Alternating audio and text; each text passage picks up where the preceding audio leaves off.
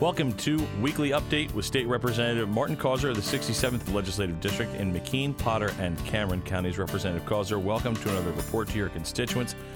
This week, we'd like to begin by talking about a press conference that happened in Harrisburg. It was all about the work that has been done by the State House to try to get rid of some burdensome regulations. What is this all about? Where are we headed? Well, I was pleased to join my colleagues in the House of Representatives this week at a press conference to highlight and detail efforts that we have undertaken this session regarding regulatory reform and regulatory relief.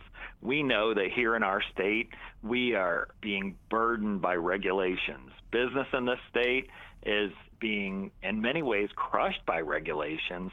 And a top priority for us is to provide regulatory reform and regulatory relief to ease that burden so that uh, we can continue to grow our economy. So, in this press conference this week, we talked about efforts that we have undertaken to look at regulations that are on the books and try to see what we can roll back, see what we can modify one of the things that we've been focused on as chair of the House Majority Policy Committee is is looking at our regulatory climate. We did a business survey last year and heard directly from business and citizens all across the Commonwealth about what the state needs to be doing. And, and the message was clear the state needs to get out of the way with burdensome regulations. And also, front and center was the fact that many, many regulations were suspended during the COVID pandemic.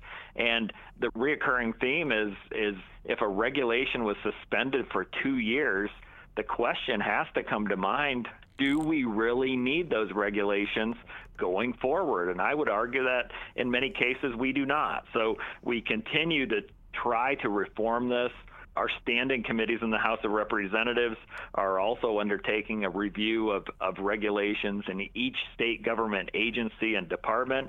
And uh, now we're triggering an expedited review by the Independent Regulatory Review Commission uh, to determine whether some of these regulations should stay on the books. I think that this effort has been very successful. I think we have more work to do, certainly, but uh, we are on the right track in, in moving the state forward and growing our economy. The next thing we'd like to talk about, Representative, is some good news for some places in your district. We've got some grants being awarded, some projects are going to be commenced. What's going on? Well, I was pleased to announce this week that $490,000 in grants were awarded for three recreation projects in McKean County. These projects were awarded by the Commonwealth Financing Authority, uh, and I was certainly pleased to support the projects. The first going to the Tuna Valley Trail Association, uh, a grant of $250,000 to construct a new trailhead at the uh, Marilla Reservoir area in Bradford Township and the project will consist of a new gravel parking lot with uh, with a pavilion and lighting and electric. The pavilion will also provide a prefabricated concrete restroom uh, for patrons to use. The second grant is to Mount Jewett Borough, and they were awarded a grant of $120,000 to create the Main Street Plaza Pocket Park. And this is a project that involves rehabilitating a vacant lot downtown uh, to include an outdoor amphitheater.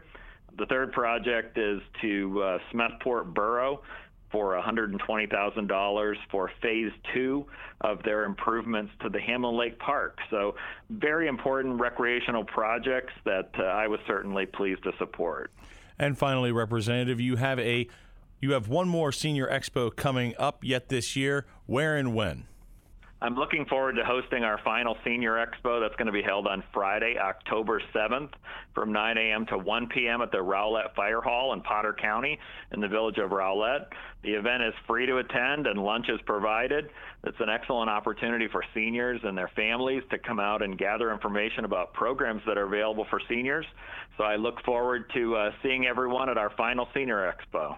Representative Causer, thank you for this informative report to your constituents and tune in for another weekly update with State Representative Martin Causer.